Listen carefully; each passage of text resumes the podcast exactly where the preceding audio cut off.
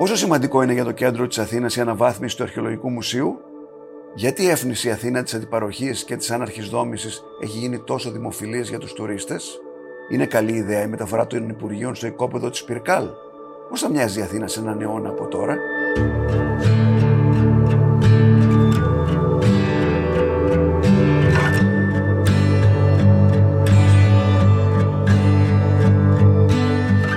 Ακούτε το ράδιο Κάπα, το εβδομαδιαίο podcast καθημερινής.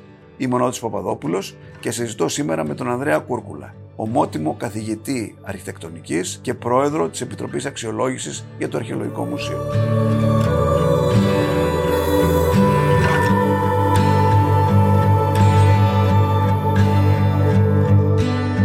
Κύριε Κούρκουλα, σας καλωσορίζω στο ράδιο ΚΑΠΑ. Σας ευχαριστώ πολύ για την πρόσκληση. Καλώς σας βρίσκω. Ήθελα να, να πω ότι η επιλογή που κάνατε για τον Διεθνή Οργανισμό ε, για την αρχιτεκτονική αναβάθμιση του Αρχαιολογικού Μουσείου ε, σας δικαίωσε διότι ο David Chipperfield που κέρδισε το διαγωνισμό ε, τώρα θα πάρει και το βραβείο Νόμπελ θα λέγαμε της αρχιτεκτονικής. Ναι, δεν ξέρω ναι, πώς το, λέτε βραβείο Πρίτσερ ναι. ναι ήταν μια ε, τρομερή σύμπτωση Πρώτον να πω ότι ο διεθνής διαγωνισμός αυτός έγινε με μια διεθνή επιτροπή ε, που αποτελείται μόνο, όχι μόνο από αρχιτέκτονες αλλά από αρχαιολόγους, από κριτικούς τέχνης, δηλαδή ήταν μια πολύ επιστημονική ας πούμε, θέλετε, προσέγγιση και ότι η απόφαση ήταν ομόφωνη. Ε, η προσκλήση ήταν δέκα από τα σημαντικότερα και βραβευμένα γραφεία στον κόσμο τα οποία έχουν πάρει και διακρίσεις για σχεδιασμούς μουσείων.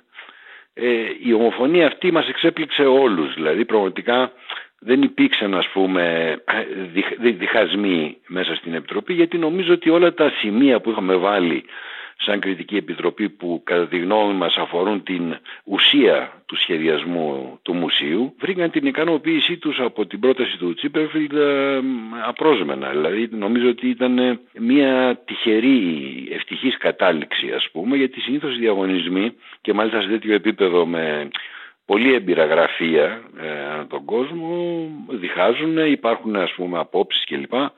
Εδώ η ομοφωνία ας πούμε και μετά η σύμπτωση να πάρει το βραβείο Πρίτσκερ ο Τσίπερφιλτ ε, με κάποιο τρόπο ας πούμε ήρθε να...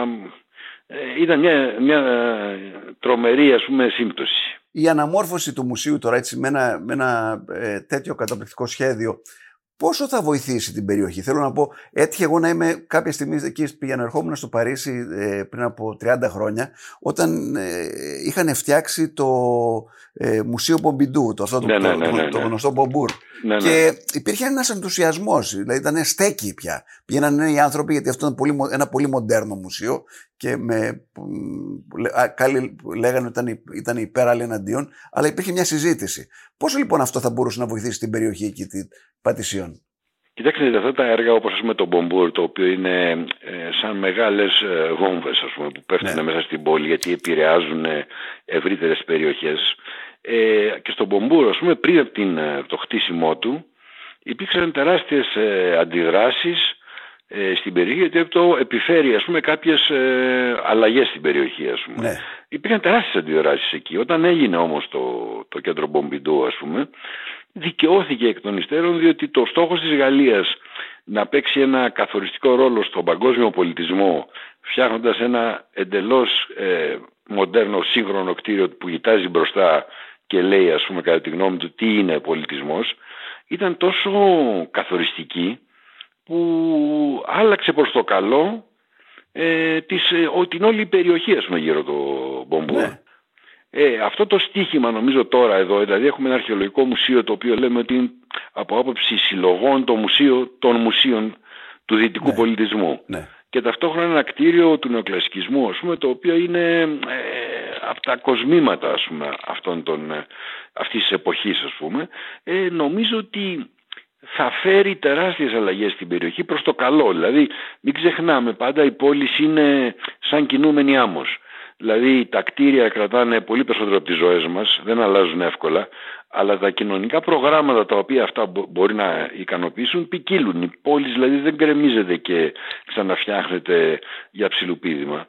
Και μην ξεχνάμε ότι κάποτε η περιοχή αυτή και η Πατησίων ήταν μια πολύ ωραία περιοχή κατοικίας ας πούμε. Αστική περιοχή. Ε, αστική, ναι, ναι, αστική ναι. περιοχή η οποία πέρασε μέσα από τις πιέσεις κοινωνικές ε, σε μία ας πούμε απαξίωση όπως είναι σήμερα.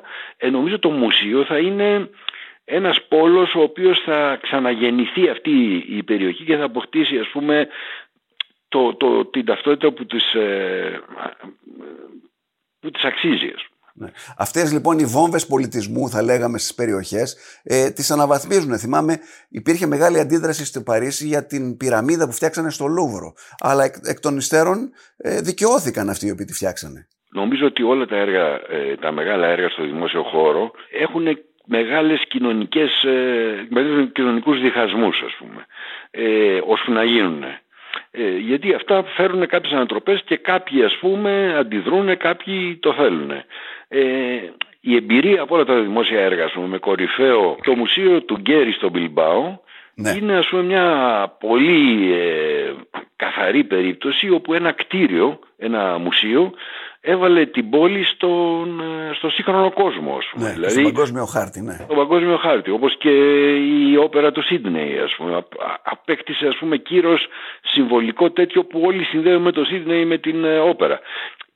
Παντού, αν δείτε, υπάρχουν αντιδράσεις γιατί αυτές δημιουργούν μεγάλες κοινωνικές αναμοχλεύσεις. Το πρόβλημα είναι αυτό πηγαίνει προς το καλό ή εγκυμονεί κινδύνους. Στην περίπτωσή μας νομίζω ότι μόνο καλό μπορούμε να περιμένουμε, ότι ναι. αυτές οι περιοχές θα ενταχθούν οργανικά στο κέντρο της πόλης ενώ ήταν ε, εγγεγραμμένες και θα έχουν τεράστιες ε, επιπτώσεις θετικές στη γύρω περιοχή. Το ελληνικό που είναι ένα καινούριο project ε, και πολύ μεγαλεπίβολο θα βοηθήσει την πόλη αρχιτεκτονικά ή γιατί ακούω πολλές ε, διαφορετικές απόψεις. Κοιτάξτε να δείτε, αυτό είναι ένα έργο τώρα το οποίο είναι στα όρια της πόλης, δηλαδή ναι. στην επέκταση της πόλης. Ε, αυτά ναι. τα περισσότερα τα πολιτιστικά μεγάλα γίνονται στην καρδιά της πόλης. Σωστό. Και το βέβαια η έννοια του κέντρου είναι μια ε, διευρυνόμενη έννοια, ας πούμε, ανάλογα με την εποχή που μιλάμε. Είναι άλλο το κέντρο ε, πριν 30 χρόνια, άλλο το σήμερα το κέντρο με υποδομές μετρό, ας πούμε, κλπ. Αυτά είναι λίγο, ε, έχουν μια πλαστικότητα, ας πούμε. Αλλά το ελληνικό πάμε στο όριο της πόλης. Και το πρόβλημα στο όριο της πόλης που έχουμε την περιφέρεια, τα προάστια κλπ.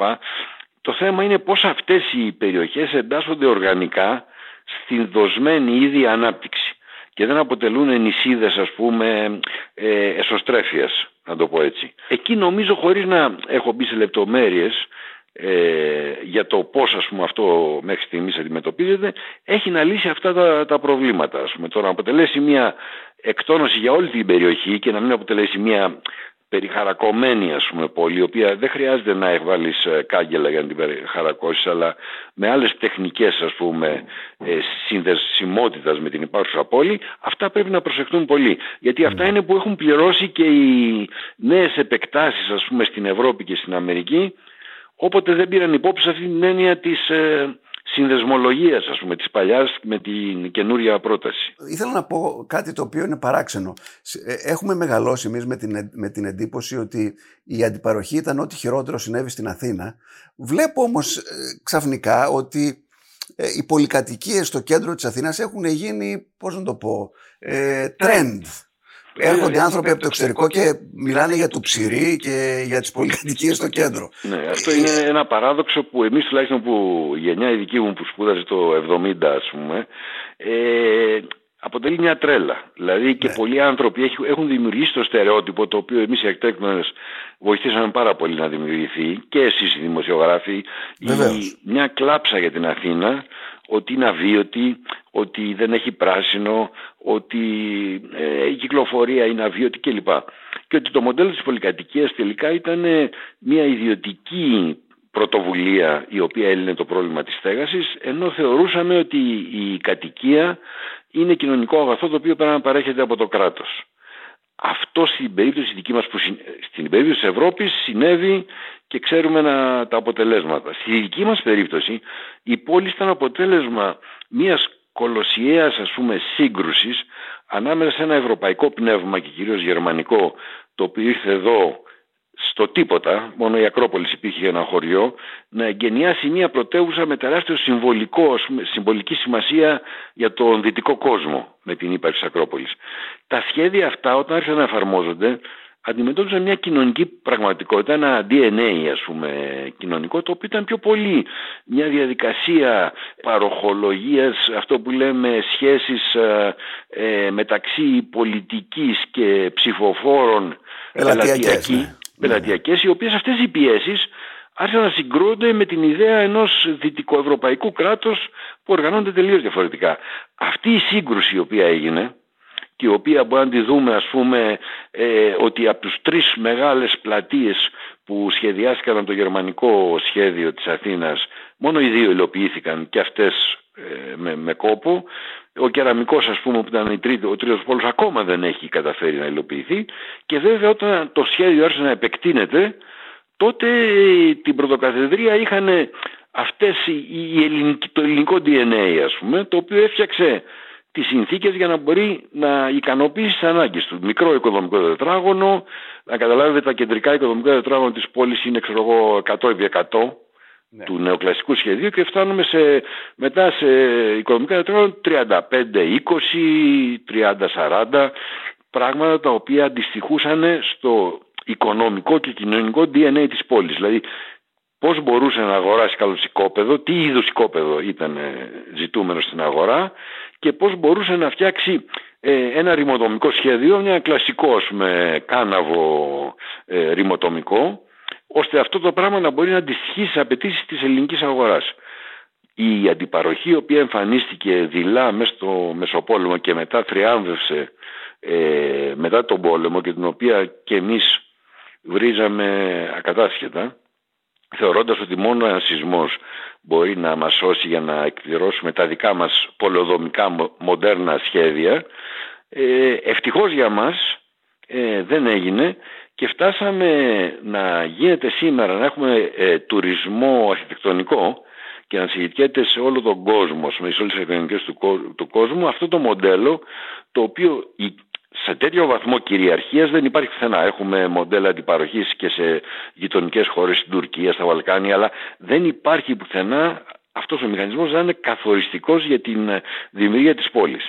Και αυτός δημιουργήσει μια τρομερά κοινωνική πόλη. Γιατί έχουμε μικρή μονάδα, μικρό οικοδομικό τετράγωνο, πάρα πολλούς δρόμους, αποτέλεσμα αυτού, μικρούς και πολλούς δρόμους, οι οποίοι ας πούμε εξασφαλίζουν με το ότι υπάρχει η μικρή πολυκατοικία σαν μονάδα, δηλαδή έχουμε στο δρόμο πολλές πόρτες και παράθυρα, να το πω έτσι, ναι. αυτό δημιουργεί στο δημόσιο χώρο μια τεράστια αίσθηση ε, ασφάλειας και κοινωνικότητας και γι' αυτό πάρα πολλοί ξένοι οι οποίοι έρχονται στην Ελλάδα δεν θαυμάζουν αισθητικά την πόλη, τι ωραίες που είναι οι πολυκατοικίες κλπ που πολλές φορές πολλές είναι ωραίες, αλλά ότι αυτή η δομή της πόλης τους δημιουργεί μια τεράστια εφορία ότι ακόμα και να είσαι σπίτι σου μέσα αισθάνεσαι ότι η βουή της πόλης από κάτω υπάρχει και πολύ αργά το βράδυ ακόμα και δημιουργεί μια κοινωνικότητα που αυτή τη στιγμή με την ύπαρξη του διαδικτύου αρχίζει και γίνεται πολύ αισθητή και καταγράφεται διεθνώς. Άρα λοιπόν μπορούμε να πούμε ε, συμπερασματικά γι' αυτό ότι οι μικρές λοιπόν πολυκατοικίες της Αθήνας σε σύγκριση ε, με κάτι τεράστιες πολυκατοικίες που βλέπεις π.χ. στο Παρίσι, εργατικές πολυκατοικίες που σε πιάνει η ψυχή σου ε, είναι, ε, κάτι, είναι cult, είναι ε, ένα μοντέρνο πράγμα που αρέσει στους ξένους ξαφνικά. Είναι cult, είναι μια δική μας πατέντα την οποία συνέβαλε τα μάλλα. Ένα ζωντανό κύτταρο μικρό, οι άνθρωποι γνωρίζονται μεταξύ τους είναι, ε... Γνωρίζονται μεταξύ τους και επιπλέον έχουν άμεση σχέση με το δημόσιο χώρο. Δηλαδή οι πόλεις οι δικές μας, όλων των οικοδομικών τετραγώνων οι πόλεις, είναι σαν να έχουν μια ενιαία μάζα από την οποία αφαιρούμε δρόμους και πλατείες. Αυτό που ονομάζουμε δημόσιο χώρο. Ο χώρος αυτός ορίζεται από μέτωπα πολυκατοικιών οι οποίες έχουν πάρα πολλές εισόδους και πάρα πολλά παράθυρα. Αυτό απέναντι σε μια ιδέα χτίζω ένα τεράστιο οικοδομικό τετράγωνο από το οποίο έχω ένα gate και μπαίνω μέσα. Ή είναι ελεύθερα κτίρια στο τοπίο αυτό που περιγράφεται τις εργατικές πολυκατοικίες στο δυτικό κόσμο μετά τον πόλεμο. Αυτές εγκαταλείφθηκαν, μισήθηκαν εγκαταλείφθηκαν και τελικά καταστράφηκαν. Δηλαδή είναι ζήτημα από αυτά τα μοντέλα που κατέκλυσαν την ε, κομμουνιστική Ρωσία, την Ανατολική ναι. Γερμανία, το καπιταλιστικό Παρίσι, το Λονδίνο το Παρίσι εκτός των τυχών. Αυτά όλα απεδείχθησαν μια τραγική αποτυχία ας πούμε. Δεν ήταν ε, ε τυχαία. Είχαν να κάνουν με την μετά ένα όραμα για τη βιομηχανική πόλη και τη μεγαλούπολη. Αλλά εμείς γλιτώσαμε από αυτό. Και βλέπω τώρα από φίλους οι οποίοι έρχονται από το εξωτερικό ότι ε, έχω ένα γείτονα ο οποίος είναι ψηφιακός νομάς. Έχει έρθει από την Αμερική.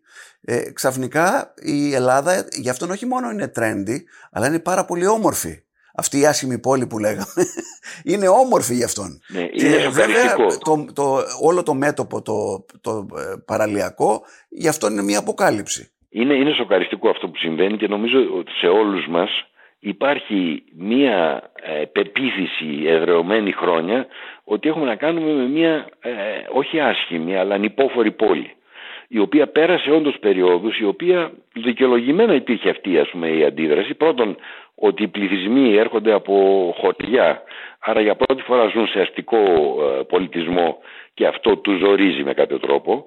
Μετά όμως περάσαμε σε καταστάσεις μόλυνσης, ας πούμε, τη δεκαετία του 80 και λοιπά, οι οποίες ήταν ανυπόφορες ε, για την πόλη και εγκαταλείφθηκαν μαζικά, ας πούμε, οι Πατησίων και οι Κυψέλοι και λοιπά, έφυγαν για τα προάστια, ε, διότι ήταν αφόρητη η πόλη, αλλά σήμερα, ιδιαίτερα για τους ε, διαδικτυακούς νομάδες, που είναι ένα φαινόμενο ε, απίστευτο, δεν μπορούμε να το καταλάβουμε, είναι ότι το διαδίκτυο εμφανίζεται σαν ένα άλλο άειλο δίκτυο πάνω από το δίκτυο των δρόμων και λοιπά και των κινήσεων της πόλης. Αυτό το πράγμα, ας πούμε, ότι φτιάχνεται ένα άλλο άειλο δίκτυο που ανταγωνίζεται το, το φυσικό, το υλικό χώρο της πόλης, στην περίπτωση του διαδικτύου που η δουλειά είναι εντελώς ατομική και μοναξιάς, ε, εμφανίζεται ως η ιδανική δομή η οποία είναι πάρα πολύ κοινωνική, ε, ενδυναμώνει τις ε, σχέσεις σωμάτων και βλεμμάτων στους, ε, στο δημόσιο χώρο ή ο ένας απέναντι στον άλλον. Αυτό είναι που δημιουργεί τεράστια εγωιτεία, ότι η απομόνωση που επιβάλλει το διαδίκτυο, διότι μπορεί να περνάει τους τοίχους και δεν αναγκάζει εμάς να πάμε, αλλά τα πράγματα έρχονται εικονικά σε εμάς και μάλιστα υπόσχονται θα έρθουν και 3D ας πούμε σε εμάς, με ολογράμματα στο μέλλον, αυτό δημιουργεί μια αίσθηση ε, μοναξιάς και την οποία έχετε να καλύψει η πόλη η οποία είναι πάρα πολύ κοινωνικά αναμεικτική το μοντέλο αυτό. Να σας πω κάτι άλλο επίσης, το οποίο έχω σκεφτεί εγώ, αλλά εγώ δεν ξέρω από αρχιτεκτονική τίποτα. Υπάρχουν παρεμβάσεις στην πόλη, οι οποίες ε, όταν είσαι μέσα σε αυτές, λες τι καταπληκτικό είναι αυτό το έργο, αλλά άμα τις βλέπεις από μακριά, λες τι τέρας είναι. Ε, θέλω να, εγώ μιλάω, γιατί κάθε μέρα έρχομαι στο Φάληρο, περνάω από το, αυτό το κέντρο Νιάρχου. Και δυστυχώς βλέπω το, τον τοίχο αυτόν τον, που είναι δεν ξέρω 100 μέτρα του τσιμέντου που εμένα με καταπλακώνει. Μήπως λοιπόν οι αρχιτέκτονες θα έπρεπε αντί να κάνουν πολύ μεγάλες παρεμβάσεις στην πόλη να κάνουν μικρότερες. Δηλαδή κάθε 100 πολυκατοικίες να ρίχνουν μία και να κάνουν εκεί ένα πάρκο. Να βρίσκουν έναν τρόπο να, να, να, έχουμε γκαράζ πιο πολλά έτσι ώστε η πόλη να γίνει πιο ανθρώπινη αντί να κάνουμε ε, τέτοια πράγματα πολύ ακριβά των 300 και 500 εκατομμυρίων τα οποία πάντα δεν είναι, δεν είναι πάντα πετυχημένα. Κοιτάξτε, αναφέρεστε στο Ίδρυμα Ανιάρχου, στο κτίριο πολιτισμού, το οποίο θεωρώ ότι είναι μια, πέρα από αρχιτεκτονική, είναι μια τρομερή ε, επίπτωση θετική στην πόλη, ότι όταν σας λέω ότι διευρύνει το κέντρο, ναι, το κέντρο ε, δεν περιορίζεται στο κολονάκι και στο σύνταγμα, ε, μέσω της συγκρού, ας πούμε, που είναι το πέρασμα της πόλης προς τη θάλασσα, φτιάχνεται μια πολιτιστική ας πούμε κατάσταση που αφορά ναι. Όλο το μέτωπο και η προσβασιμότητα είναι απίθανη ας πούμε πέρα από κάθε ελπίδα, ε, προσδοκία αυτό που λέτε για τον τοίχο εκεί ήταν μια ιδέα του πιάνου ότι αυτό το, το σημείο είναι σαν βράχος ότι δεν είναι ας πούμε αν το θεωρούσαμε ε, έργο της φύσης ότι δεν είναι κτίριο, δεν κοιτάζει προς το αλλά είναι μια βραχώδες τόμη. Αυτό μπορούμε να το συζητήσουμε και είναι κριτική που μπορεί να κάνει κανένας στα μεγάλα έργα. Αλλά τα χρειαζόμαστε τα μεγάλα έργα διότι mm. αυτή το παιχνίδι των κλιμάκων, δηλαδή αυτό το μικρό οικοδομικό τετράγωνο, η μικρή πολυκατοικία, είναι η μία κλίμακα που είναι σχεδόν ισοποδοτική στην πόλη και τα κτίρια τα οποία είναι σημαδιακά, συμβολικά, μεγάλης σημασίας, ε, έχουν ανάγκη από άλλη κλίμακα. Το πρόβλημα είναι πώς αυτές οι δύο κλίμακες ε, συμβιώνουν και αυτό δίνει το χαρακτήρα της πόλης. Θέλω να σου πω για παράδειγμα το, την εκκλησία του Αγίου Διονυσίου στην, στο Κολονάκι στη Σκουφά. Το οποίο ε, ένας ξένος μου το εντόπισε, εγώ σπούδαζα απέναντι στο πειραματικό, ποτέ δεν με είχε απασχολήσει, ότι είναι μια τεράστια κατασκευή η οποία καταλήγει σε μια μνημιακή σκάλα στην οποία Ευρω... στην Ευρωπαϊκή Εκτρονική από εκεί θα ξεκινάει ένας άξονας που θα πήγαινε στο Σύνταγμα και στην Ομόνια και καταλήγει σε ένα πεζοδρόμιο 10 πόντων. δηλαδή που δεν περάσει. Αυτό το πράγμα είναι η Αθήνα. Δηλαδή ότι έχει ευρωπαϊκά πράγματα μέσα της, ευρωπαϊκή ηλεκτρονική, ναοδομία, πολιτιστικά κέντρα, τα οποία ε, δημιουργούν ένα παράδοξο. Αυτό για κάποιο μάτι Ευρωπαϊκό. Εγώ δεν το είχα δει ποτέ ένα μάτι Ευρωπαίος να μου πει: Κοίταξε να δεις. Ένας μέγας αρχιτέκτονας που είχαμε καλέσει πριν χρόνια εδώ, ο Άλντο Ρώσης, Ιταλό, μου λέει: Κοίταξε να δεις, ας πούμε, σε μια βόλτα εκεί. Αυτό το πράγμα σε, στην Ρώμη, οπουδήποτε θα είχε ένα τεράστιο άξονα. Σας δεν έχει. Και αυτό δημιουργεί μια περίεργη ένταση και χαρακτήρα στην πόλη. Τώρα, ε, οι, οι αρχιτέκτονες εδώ έχετε βρει έναν τρόπο να μιλάτε μεταξύ σας και για το μέλλον της πόλης, γιατί βλέπω γκρίνια, πολύ γκρίνια. Κοίταξε, υπάρχει μια γκρίνια την οποία καλλιεργήσαμε εμείς επί χρόνια και ναι. εσείς, όπως είπαμε, γύρω από την πόλη. Ναι. Ότι αυτή είναι αβίωτη η πόλη. Την ώρα που συνέβαιναν αυτά η γκρίνια η δική μας, η ευρωπαϊκή πόλη μετά τον πόλεμο πέρασε στις ιδέες του μοντέρνου, που είναι αυτές όλες οι ιδέες που φτιάξαν, σας είπα, όλα από τη ε, Σοβιετική Ένωση μέχρι το Λονδίνο, όλες τις πόλεις και κυρίως τις επεκτάσεις των πόλεων για τα λαϊκά στρώματα. Αυτό που ονομάζουμε εργατική κατοικία, προσφυγικά εδώ κλπ. Εμείς είχαμε αδύναμο κράτος που δεν μπορούσε να κάνει αυτή τη δουλειά, άρα περιορίστηκε οι επεμβάσεις που ξέρουμε, ας πούμε, τα μπλοκς των εργατικών κατοικιών και των ε, προσφυγικών, που ήταν επηρεσμένα αυτή την ιδέα, που δεν ήταν οικοδομικό τετράγωνο, ήταν ελεύθερα κτίρια στο τοπίο. Όταν ε, υλοποιήθηκαν γύρω στο 60, ας πούμε, τον πόλεμο, είχαν υλοποιηθεί πολλά από αυτά, άρχισαν να μισιούνται, να γκρεμίζονται και να αρχίζει η εκτονική να μιλάει κάτι συμβαίνει στραβό. Γύρω στο 70 αυτό συνειδητοποιήθηκε στην Ευρώπη και έγινε μια ρήξη μεταξύ αρχιτεκτόνων και πολεοδόμων. Εμείς οι αρχιτέκτονες κατηγορήσαμε την πολεοδομική σκέψη ότι είναι ε, λάθος και ότι αυτό δημιουργεί κοινωνικά γκέτο. Και άρχισε ένα κίνημα σε όλη την Ευρώπη που ονομάστηκε η αρχιτεκτονική της πόλης. Κόντρα στις ιδέες της μοντέρνας πολεοδομίας. Και άρχισε να γυρνάει πίσω στο οικοδομικό τετράγωνο ε, του 19ου και αρχές 20ου αιώνα και να, δει, να προσπαθήσει να δει τι είναι αυτό που αυτές τις πόλεις τις κάνει βιώσιμες και λαμπερές ενώ το άλλο κάνει μια κατάσταση, δηλαδή το Παρίσι εντός των τυχών και εκτός. Αυτή η κουβέντα δεν πέρασε ποτέ στην Ελλάδα. Ακόμα ας πούμε και τα μαθήματα πολεοδομίας που γίνονται στην Ελλάδα είναι εντελώς παλιωμοδίτικα για ένα μοντέλο σας λέω που χτίστηκε και ε, καταστράφηκε, απαξιώθηκε και γκρεμίστηκε. Ας πούμε. Δεν υπάρχουν έργα. Ε, όσα μείνανε πηγαίνετε στο Ανατολικό Βερολίνο ας πούμε. Να δείτε αυτή την εικόνα ας πούμε της βιομηχανικής πόλης της, ε, που είναι σαν κοτοπουλάδικα ας πούμε. Τα ίδια κτίρια στο τοπίο μια αίσθηση μοναξιάς που την κατάλαβε ο κινηματογράφος πριν από εμάς ε, ότι αυτά είναι γκέτο ας πούμε, και δεν υπάρχει αναμεικτικός μηχανισμός, δεν υπάρχει συνάντηση ξένων με, με κατοίκους. Αυτό είναι η συνταγή για μια κοινωνική πόλη ας πούμε. Mm. Ε, εμείς τα αποφύγαμε αυτά αλλά τη συζήτηση δεν την αποφύγαμε και ακόμα ας πούμε έχουμε πολεμικές απόψεις οι οποίες ε, δεν έχουν καταλάβει τίποτα. Αλλά δεν υπάρχει, την κάνω τη συζήτηση γιατί λέω, δεν βλέπω να υπάρχει μια πρόταση αρχιτεκτονική από τους αρχιτέκτονες, από τους ανθρώπους οι οποίοι σκέφτονται για την πόλη και ο, γίνονται διάφορα πράγματα ε, που ξεκινάνε ξέρω, από το κράτος. Τώρα λέει η κυβέρνηση, θα μεταφέρω λέει, όλα τα υπουργεία στην Πυρκάλ και θα φύγουν όλα τα υπουργεία από το κέντρο και θα πάνε να, να, να πηγαίνουν εκεί οι άνθρωποι. Και δεν βλέπω οι αρχιτέκτονες να βγουν και να λένε τι είναι αυτό που κάνετε ή μπράβο, καλά το κάνετε.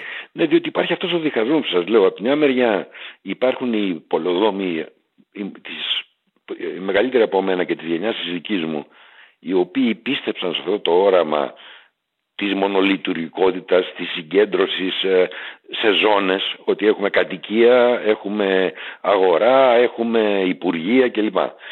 Αυτό το πράγμα, ας πούμε, η μεταφορά των υπουργείων εκεί, το οποίο είναι ενδιαφέρον κατά τη δική μου γνώμη, διότι είναι μια ευρύτερη περιοχή του κέντρου πια με το μετρό ή η Δάφνη βάζει το, το ερώτημα το πώς μπορούν να μπουν εκεί ας πούμε διοικητικά κτίρια τα οποία όμως δεν θα αποτελέσουν μια νησίδα αποκοπής στην πόλη δηλαδή ένα, μια νεκρούπολη ας πούμε που το βράδυ θα είναι ερημική και δεν θα μπορεί να γίνει τίποτα και πώς αυτή η επέμβαση μπορεί να δημιουργήσει μικτές χρήσεις και ε, συνδεσμολογία μεταξύ της πόλης εκατέρωθεν ώστε να γίνει αυτή ζωντανή. Άρα δεν είναι για μένα η χωροθέτηση η οποία έχει ενδιαφέρον και έχει γίνει και σε άλλες μεγάλες ε, πρωτεύουσες στο Παρίσι κλπ.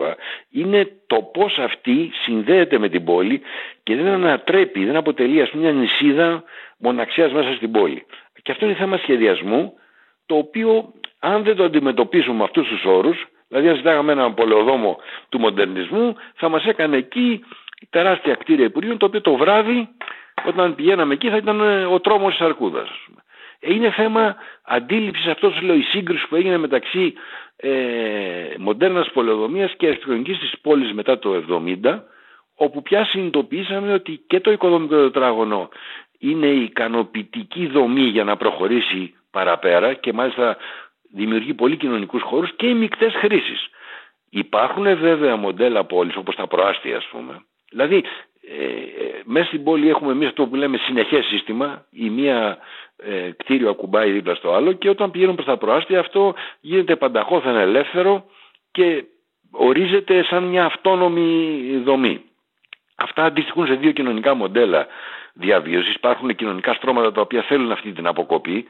Υπάρχουν όμως κοινωνικά στρώματα τα οποία θέλουν να ζήσουν την πόλη και όλη την, ε, την ε, διαδικασία ας πούμε, όσμωσης που υπάρχει μες στην πόλη. Και μην ξεχνάμε κάτι ότι τα κέντρα των πόλεων, οι πόλεις πούμε, και οι μεγάλες μητροπόλεις του 20ου αιώνα είναι αυτή που γίνεται η παραγωγή του πολιτισμού. Ας πούμε. Αυτές είναι οι πυκνώσεις, οι χωρικές, μέσα στις οποίες η συνάφεια των ανθρώπων δημιουργεί την ένταση και την ενέργεια μέσα στις οποίες προχωράει ο πολιτισμός.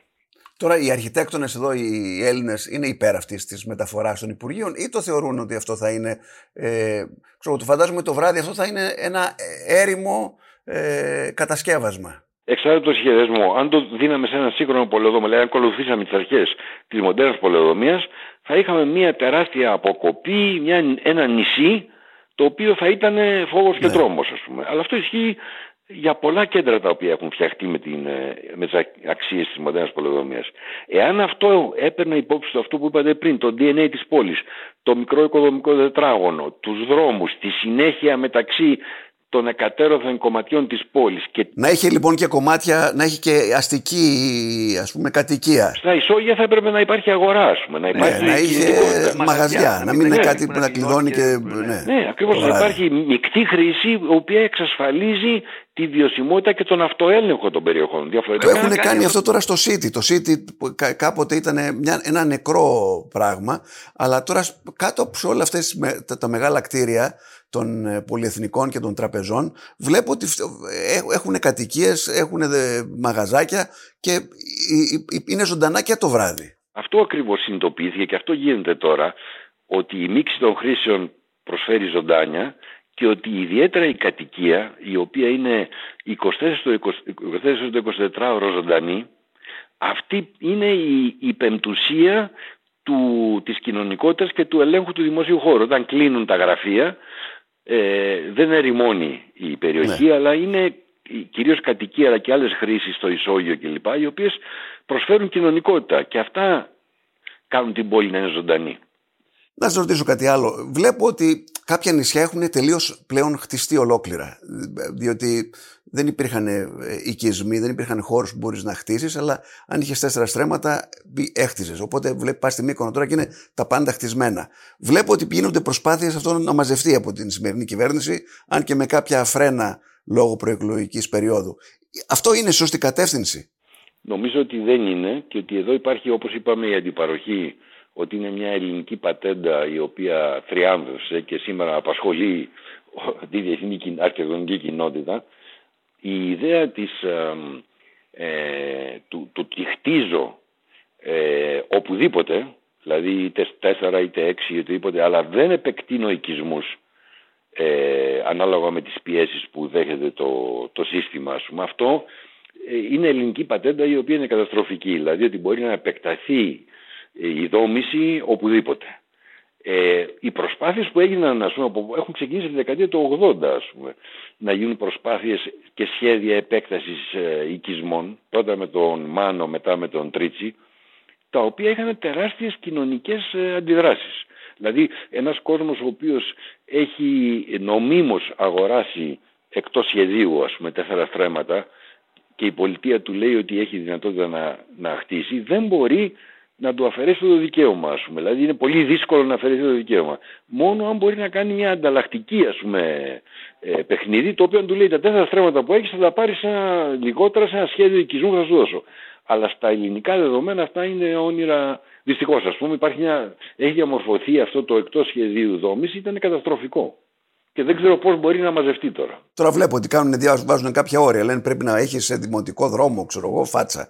Αλλιώς δεν μπορείς να χτίσεις. Υπήρχαν αυτά και ναι. υπήρχαν και παλιά, ας πούμε. Αλλά αυτά τα πράγματα τι γίνεται, ας πούμε. Οι δημοτικοί δρόμοι ανοίγονται, ε, δεν, δεν, δεν είναι σταθεροί, ας πούμε. Ανοίγονται ναι. από τα. Ανοίγονται ανάλογα με τα συμφέροντα του, του, του ναι, και ναι. η ανάπτυξη προχωράει, ας πούμε, με αυτόν τον τρόπο. Το οποίο σας λέω, η εκτός σχεδίου η έννοια εκτός σχεδίου είναι μια ελληνική πατέντα. Ας πούμε. Εδώ θα έπρεπε να έχουμε ξεκινήσει από την αρχή με σχέδια επέκτασης οικισμών και να είναι καθαρό το που είναι καλλιέργειες, το που είναι οικιστική ανάπτυξη. Πώς βλέπετε τώρα την Αθήνα στον, στον επόμενο αιώνα, ας πούμε; Βλέπετε να έχουμε κι εμείς ε, ουρανοξύστες και τέτοιου, τέτοιου είδους δόμηση όπως βλέπουμε σε όλες τις μεγάλες πόλεις ή θα γίνει αλλιώς; Κοιτάξτε, η Αθήνα ανήκει στην οικογένεια των ε, πόλεων, ε, των Μητροπόλεων, ε, με οικοδομικό τετράγωνο.